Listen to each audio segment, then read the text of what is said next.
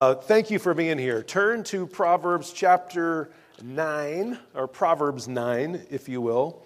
And I'm going to give you a few uh, stories, a few analogies, a few quotes to just kind of set the tempo. I thought these were really cool. Here's the first one.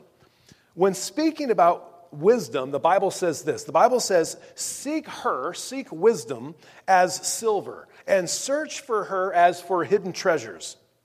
Okay? Silver and hidden treasures are located underneath the ground. They require digging. The fact that treasures are hidden implies that it's not on top of the ground and obvious to the casual eye. Why would God not make wisdom available for anyone to pick up too easily? Because it's too valuable. Because it's too valuable. He doesn't want folks to pick it up who don't intend on using it. He has placed wisdom as a hidden treasure underneath the ground for those who really want it. I believe that's part of the reason why you guys are here. I commend you for that. Just like people who truly desire to find gold don't mind digging and working to find it, wisdom is only to be found by people who value it enough to search for it. Isn't that great? Here's an, an Arab proverb. Check this out. he that knows not, and knows not that he knows not, he is a fool. Shun him. But the next three are fantastic. He that knows not and knows that he knows not, he's simple. Teach him. He that knows and knows not that he knows, he's asleep. Wake him. And he that knows and knows that he knows, he is a wise man. Follow him.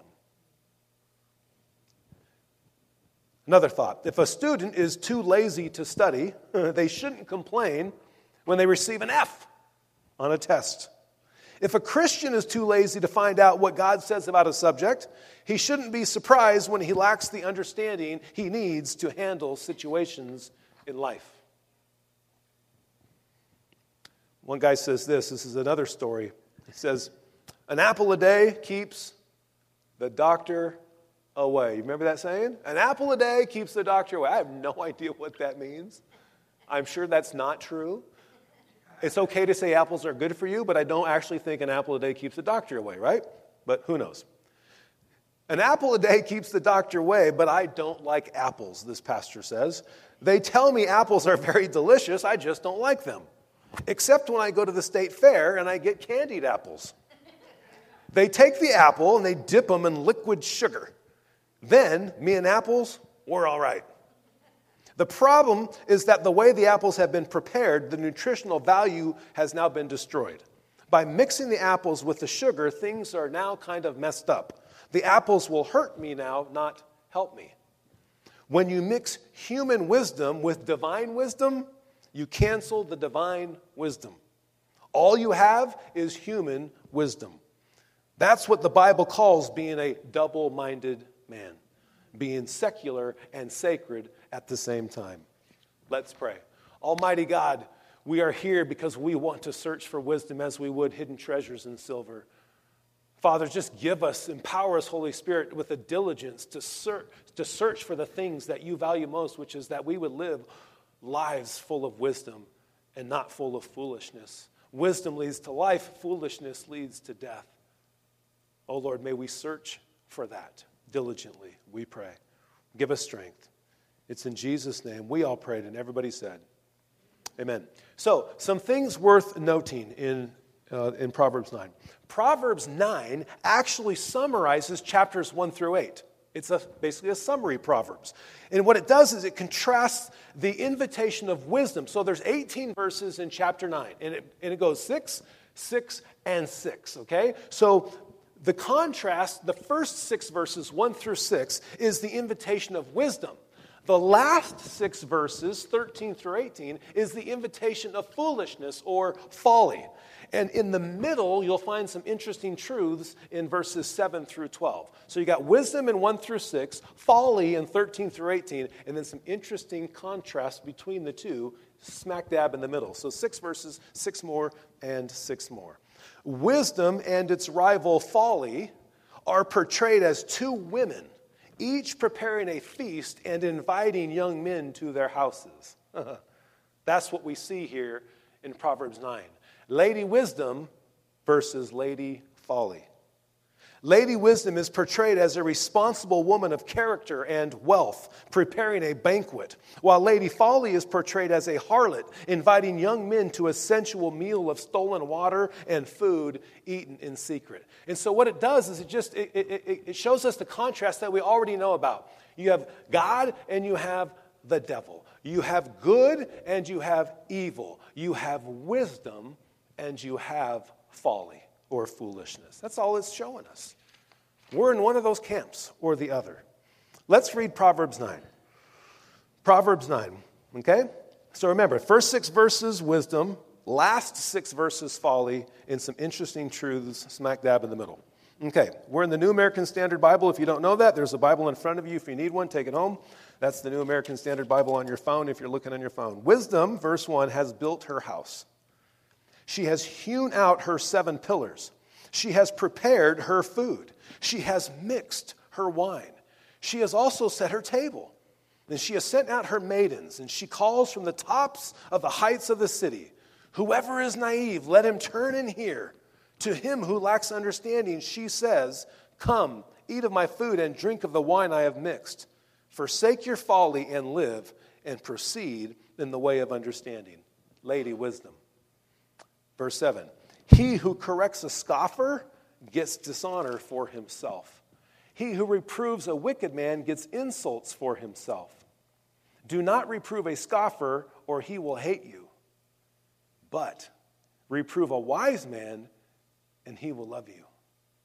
How well do you receive rebuke and reproof from others? Reprove a wise man, and he will love you. Give instruction to a wise man, and he will be still wiser. Teach a righteous man, and he will increase his learning. The fear of the Lord is the beginning of wisdom, and the knowledge of the Holy One is understanding.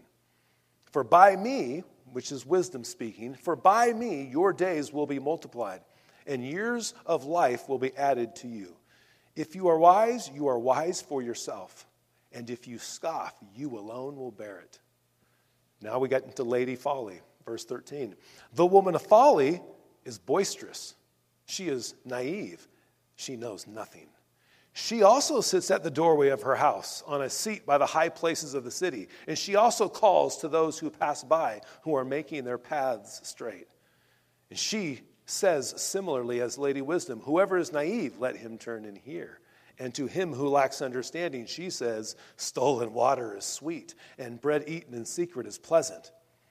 But he does not know that the dead are there, that her guests are in the depths of Sheol. Here's our outline, as we've already basically mentioned Lady Wisdom in verses 1 through 6, Lady Folly in 13 through 18, and then the liable party. We have a responsibility to choose between the two.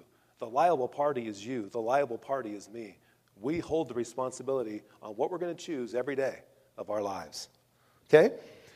So we're going to do the first stanza, 1 through 6. Then we're going to do the third one, 13 through 18, and then we're going to do the middle one. Okay? All right. Let's reread verses 1 through 6. Lady Wisdom. Wisdom has built her house. She has hewn out her seven pillars. She has prepared her food, mixed her wine, set her table. She sent out her maidens, and she calls. Whoever is naive, let him turn and hear. To him who lacks understanding, she says, Come, eat of my food, drink of the wine, forsake your folly, and live, and proceed in the way of understanding.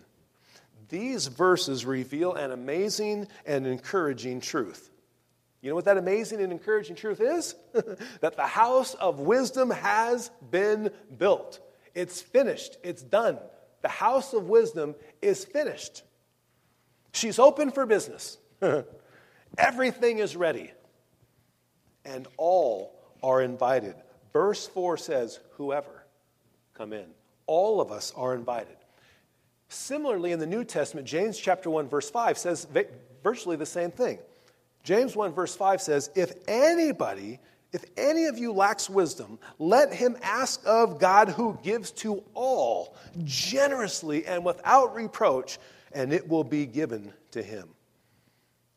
Isn't that great? So, we know of the House of Blues. We know of the International House of Pancakes. We know of the House of Representatives. We know of the House of the Rising Sun. but more, most importantly, more importantly, the House of Wisdom has been built for you and for you and for you and for you. It has been built. Now, there are various suggestions about the meaning in verse 1 where it says that she has hewn out her seven pillars. Various suggestions. But in studying the text for me, it appears to reveal the thoroughness and the perfection of our Lord in providing the very wisdom that leads to life. Check out what I mean by this. There are actually seven components listed in these first six verses. I don't know that these are what the seven pillars are, but I just think it's coincidental that there are seven things mentioned in these six verses. It says in verse 2, this is component number one. In verse 2, she has prepared her food.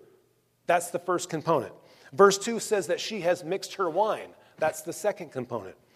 Verse 2 also says that she has set her table. It's one thing to prepare your food and to mix your wine, but what do you do with it? You have to put it in a place where people can partake, right? And so the third component is that she has set her table. And the fourth component, it says that she calls, that wisdom now calls. She makes an invitation. That's the fourth component in verse 3. And then it's our fifth component found in verse 4 says, then we turn. So wisdom calls, and then we can choose to turn. That's the fifth component. And when we turn, the sixth component in verse 5 says we eat. And then the seventh component says we drink. I don't know if those are the seven pillars, but what it tells me is God has completely given us everything we need food, wine, the table set. She calls, we turn, we eat, we drink, boom, we are satisfied and we have life. Wisdom has built her house. That's just my take on the seven pillars, if you will. Everything is in place for us to eat and drink of the Lord's wisdom. Everything. But we must make a choice. But we must make a choice. Look what it says in verse 6. It tells us everything, right? Come eat of my food, verse 5. Come drink of the wine. Those are the seven elements.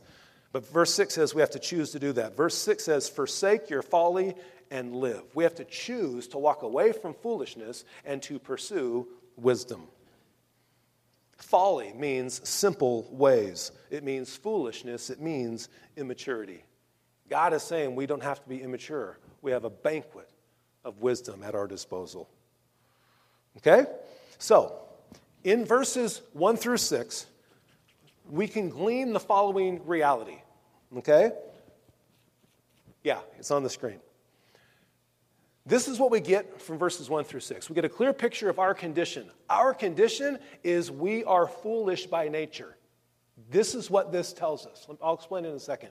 But it also tells us our provision. Our provision is that we can have wisdom in place of being foolish by nature. And then Therefore, if we choose wisdom, then our destination is we can have life. Our condition is foolishness. That's what we just read in verse 6. When, when wisdom makes this invitation in verses 1 through 5, it says in verse 6 Forsake your folly and pursue wisdom. Forsake your folly and live. That means then we have to forsake our sinful nature. We have to submit our lives to the Lord through the person of Jesus Christ. We have to forsake our nature, forsake our flesh. That is our condition. Our condition is foolishness, which is death, which is separation from God. Our provision is wisdom. Verse 1 says that wisdom has built her house and everything is in its place. That's our provision from the Lord. And then verse 6 says, verse 6 says, forsake your folly and you will live. Okay? Now, let's do Lady Folly. Verses 13 through 18. Let's read 13 through 18. The woman of folly is boisterous. She's naive. she knows nothing. She sits at the doorway of her house on a seat by the high places of the city, calling to those who pass by who are making their paths straight. Whoever is naive, let him turn and hear. And to him who lacks understanding, she says, Stolen water is sweet, and bread eaten in secret is pleasant. But he does not know that the dead are there, that her guests are the, in the depths of Sheol. In these six verses, Quite simply, we see just the opposite of verses 1 through 6. It's just the opposite. There's also seven components here, just like there were in verses 1 through 6. Let me give you those seven components. It says that Lady Folly is boisterous, naive, knows nothing. Those are replaced, it was food, drink, and a set table. Those are the three things boisterous, naive, and knows nothing. There's nothing there compared to food and drink and a prepared table. And then four and five are the same as Lady Wisdom. The fourth element is she calls. Lady Wisdom called as well. And the fifth element here in these verses, Lady Folly, is that we turn. That's what it says in verse 16. So Lady Folly calls and we turn, just like Lady Wisdom called and we turn. So those fourth and fifth elements are identical. And then the sixth element is stolen water, and the seventh element is secret, secret bread. It's not good food. It's stolen water and secret bread. So we see similarly seven elements in Lady Folly as we saw in Lady Wisdom. So let me point out a few things. The fourth element she calls is in verse uh, 15. It says, calling on those who pass by, who are making their paths straight. What that means, church, is that folly calls to us wherever we are. Folly will call to us no matter where we go, she calls. We don't need to go looking for foolishness it'll call to us. Just wake up, go somewhere, and foolishness is all around you. Lady Folly calls all the time. But what's interesting is look who it says she's calling on. Calling on those who pass by who are making their paths straight. Her audience is those that are trying to live well, trying to live in wisdom. That's who Lady Folly's going after. If you're already a fool, she's got you. She ain't calling to you. It's the people that are trying to make their paths straight is who she's going after. Hmm. This stolen water in verse 17, it represents another man's wife. It says in Proverbs to drink from your own cistern, right? Have sex with your own wife. This is what stolen water means. It means representing another man's wife, which in today's vernacular, it's sexual immorality, sexual sin. In the secret bread that's mentioned in verse 17, it refers to criminal schemes that tempt a young man to easy money. Think about it. You turn on the news, almost everything, any drama is something that's sexual in nature or money in nature, right? Oh, oh, oh, the sins of sex and money and finances. And unlike verse 6 that promises life, verse 18 promises death. He does not know that the dead are there, verse 18 says.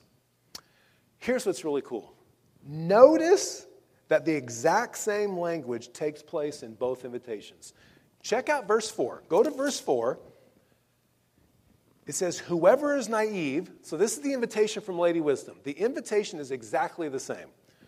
Verse 4 Whoever is naive, let him turn and hear. To him who lacks understanding, she says. Now go to verse 16. Whoever is naive, let him turn and hear. And to him who lacks understanding, she says. The invitation oftentimes looks exactly like the invitation of Lady Wisdom, and yet it's Lady Folly. So clearly, then, the big question becomes how will we know which one is calling? If the invitation sounds the same, how do I know who's calling me? Right? Whoever is naive, let him turn and hear. It's like, which one are you? Are you Lady Wisdom or are you Lady Folly? Hmm. Let's go to our middle stanza, the, the liable party part of our message. Proverbs 7, or 9, 7 through 12. Let's read those verses. He who corrects a scoffer or a foolish person gets dishonor for himself. Wow. He who reproves a wicked man gets insults for himself. Ouch. Do not reprove a scoffer, or he will hate you. Does that ever happen to you? Happens a lot. Happens a lot. People don't want to be reproved, and they hate you for it. How dare you call them out on their foolishness, even though you've done it out of love? They turn around and they hate you. In the middle of verse 8 says, But if you reprove a wise man, he will love you. Give instructions to a wise man, and he will be still wiser. Teach a righteous man, and he will increase his learning. The fear of the Lord is the beginning of wisdom, and the knowledge of the Holy One is understanding. For by me, wisdom says, your days will be multiplied, and years of life will be added to you.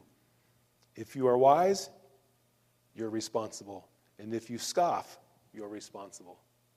Whether you choose wisdom or whether you choose folly, it's you who makes the choice. It's your responsibility. That's what verse 12 says. In verses 10 and 11, we are shown the answer to the question I asked you earlier how will we know which one is calling? Let's reread verses 10 and 11. The fear of the Lord is the beginning of wisdom, and the knowledge of the Holy One is understanding. For by me your days will be multiplied, and the years of life will be added to you. Once again, the Lord would have us to know from these verses that only in Him, only in the Lord, through Jesus Christ, can we be wise. Only in the Lord are we considered wise. Only in the Lord can we have life, and only in the Lord can we reject folly. That's, that's what this is telling us. Here's a quote Wisdom apart from the covenant God is impossible. That's what this proverb tells us. I don't care how smart you are in the world, I don't care how many degrees you have. It is impossible to be wise apart from the covenant God. It's impossible. You're just an educated fool. No matter how smart we are in the world, we're educated fools. This stanza also reveals quite clearly who is held liable or responsible for the pathway that we choose. Look at verse 12, which we just read. If you are wise, you are wise for yourself, and if you scoff, you alone will bear it. So let's be honest. Don't we all have people or circumstances that we like to blame for our shortcomings, for our foolishness? Some of us have had to hoe some really hard paths to get out of some of the stuff that we grew up with. But that's what we have to do. They may, in fact, help us to understand our shortcomings for sure. To say, yeah, I've had to go through some stuff. I, I understand what some of my shortcomings might be foolishness, if you will, or our sin, whatever you want to call it. Nonetheless, in spite of all of that, no matter what we can point to, whatever we've gone through, whatever circumstances, whatever tough things that we've gone through, nonetheless, verse 9 shows that each of us alone is capable of choosing and responsible for choosing. The Lord wants us to know that each and every one of us is capable of choosing between the two choosing wisdom or choosing folly. We're capable and we're responsible. Otherwise, that verse wouldn't be there. And I praise God for that. I've, I've used this analogy for years. We all live somewhere. You wake up the next morning and there's a pile of manure on your driveway. You don't know where it came from, but guess who owns it now? you do. You can all you want say, That's not my manure. I didn't put it there. Yep, but it's going to stink up your life until you get rid of it. It kind of stinks that it's there, but it's now your responsibility to get rid of it. You're capable and you're responsible.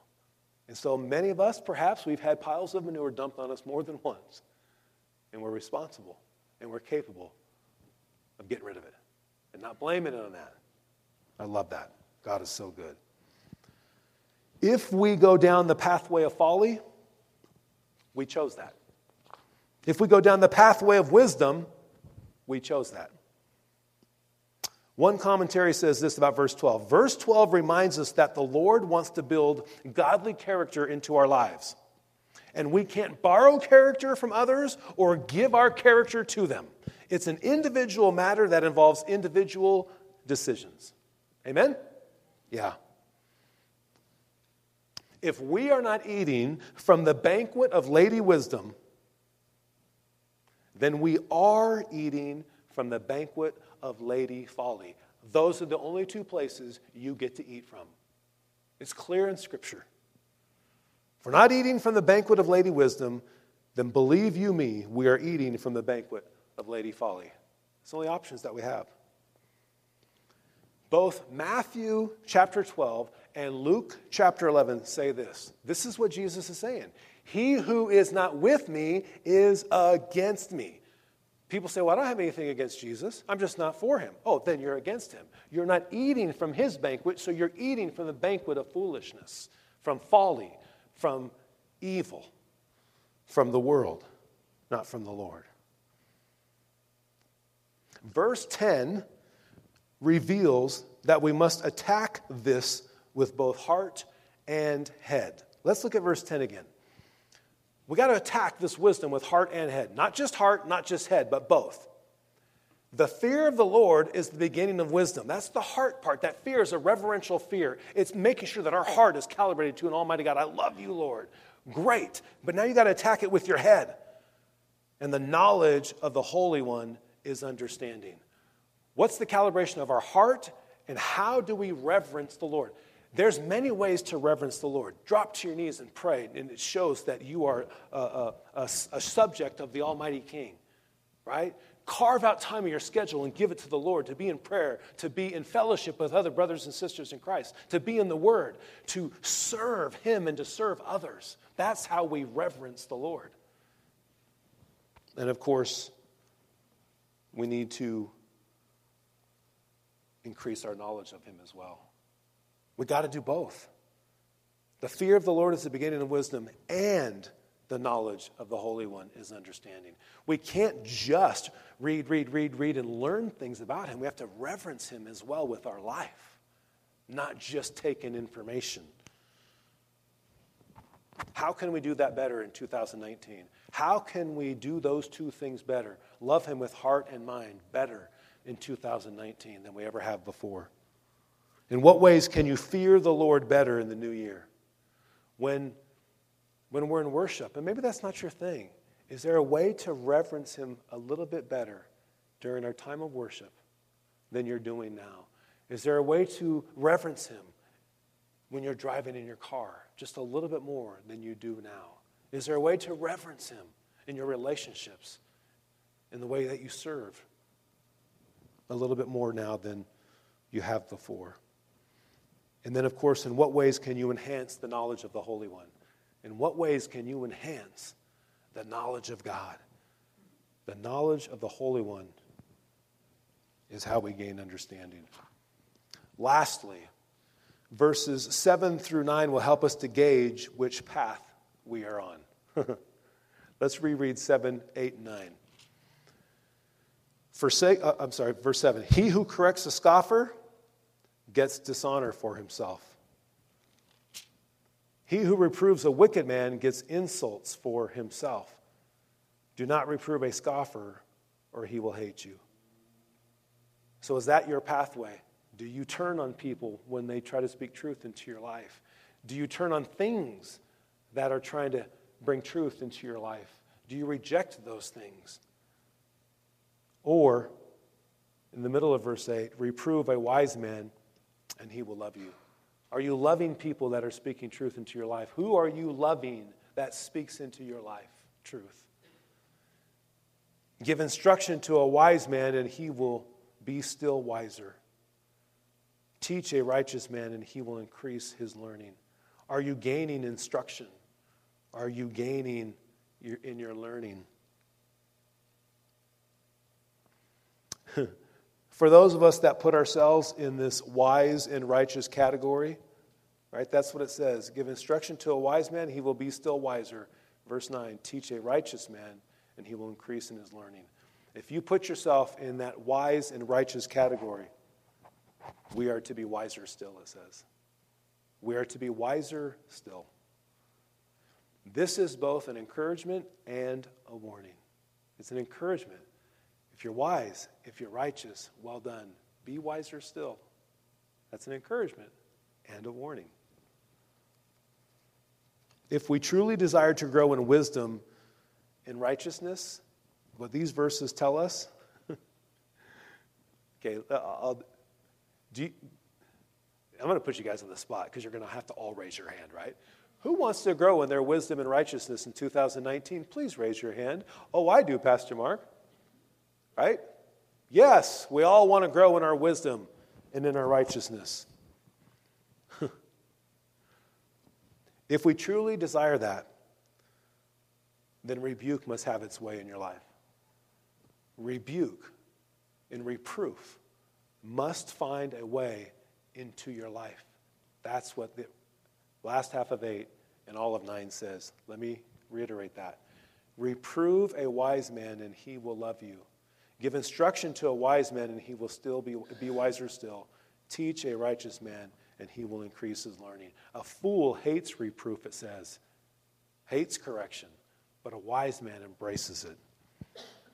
If we truly desire, then we must be rebukable. what is your rebukability? what is your rebukability? One of the key indicators between wisdom and foolishness is our teachability, our moldability, our growability, our rebukability.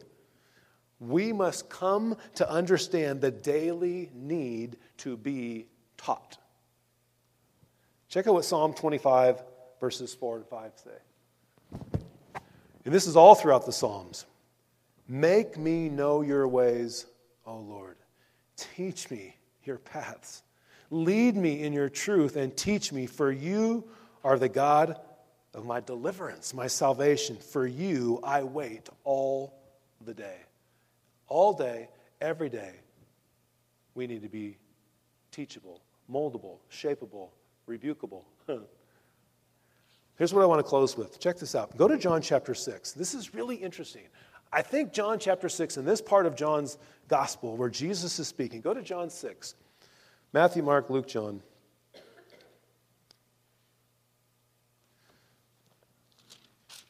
The Old Testament is, is just foreshadowing the coming of Jesus Christ, right?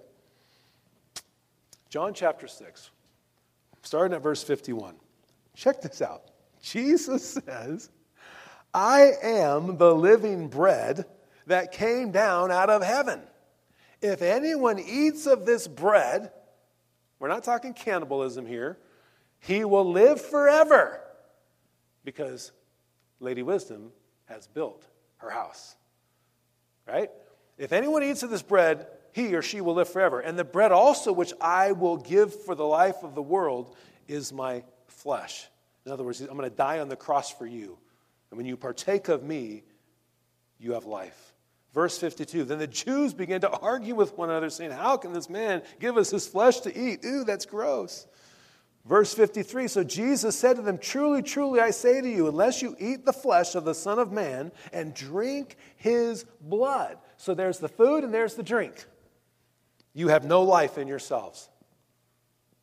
Wisdom, true wisdom, true perfection, true life is found in the person of Jesus Christ. Verse 54 He who eats my flesh and drinks my blood has eternal life, and I will raise him up on the last day. For my flesh is true food, and my blood is true drink. He who eats my flesh and drinks my blood abides in me, and I in him. As the living Father sent me, and I live because of the Father, so he who eats me will also live because of me. And this is the bread which came down out of heaven, not as the fathers ate and died. He who eats this bread will live forever. True wisdom is found in the Lord God Almighty as expressed in the person of Jesus Christ. We live through him the true wisdom that came for us. What a great proverb for Christmas season. Amen?